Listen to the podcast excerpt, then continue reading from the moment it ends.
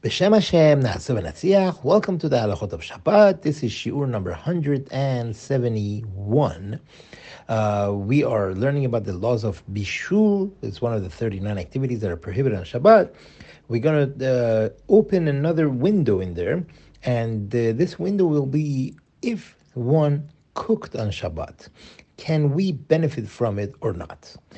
Uh, as we all know, uh, although desecrating Shabbat, uh, God forbid, someone who uh, who does an activity, does a melacha on Shabbat, this is one of the toughest sins in the Torah. However, benefiting from an outcome of this, uh, there is a difference regarding that. The Torah writes, "Ushmartem et Shabbat ki kodesh hi lachem."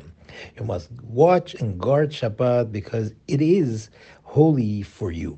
And the Talmud in the in the tractate Chulin, they uh, they explain this pasuk as following: He kodesh ve'en ma'aseha kodesh. What does that mean? That means Shabbat itself is of utmost sanctity and kedusha and holiness, but ma'aseha that means if God forbid someone uh, performed an activity which is prohibited on Shabbat, that doesn't become kadosh. Translation is that if someone did a melacha on Shabbat, the Torah didn't prohibit us from benefiting from this melacha. However, our chachamim, uh, they have set uh, rules regarding uh, using and benefiting from this activity, this prohibited activity.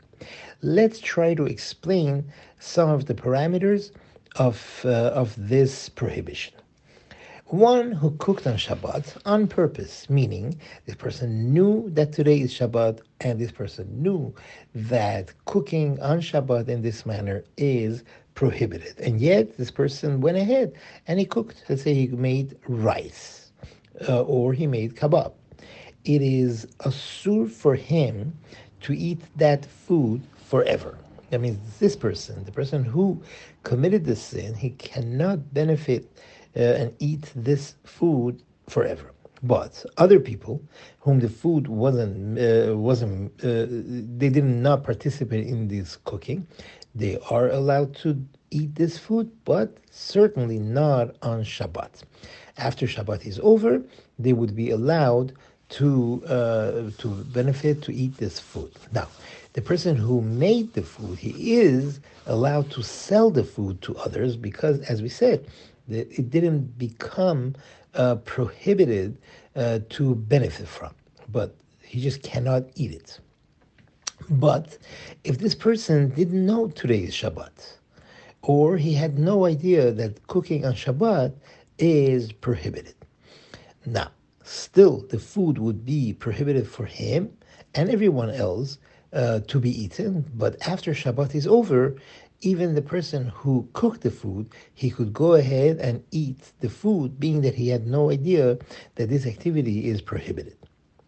However, someone who continuously cooks on Shabbat for others, then it is prohibited for others to eat this food forever. Example, someone who has a restaurant and he has his restaurant open and every Shabbat he makes food for, for the people. It is prohibited to eat from his food that he made on Shabbat uh, and, uh, and also after Shabbat.